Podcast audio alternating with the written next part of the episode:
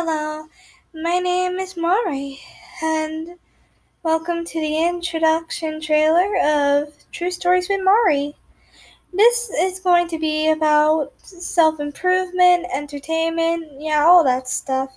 There's going to be a few special guests here and there, and yeah, that's basically it. Anyways, more about me is I'm non binary, I'm 13, I love Genshin Impact and Danganronpa and I've been voice acting since I was 10. My birthday is also June 22nd, so that's coming up.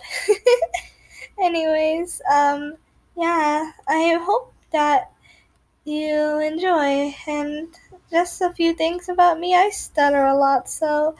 And this is unscripted, so I'll be scripting stuff in the next, in the first episode. Anyways, hope you enjoyed my podcast. Bye!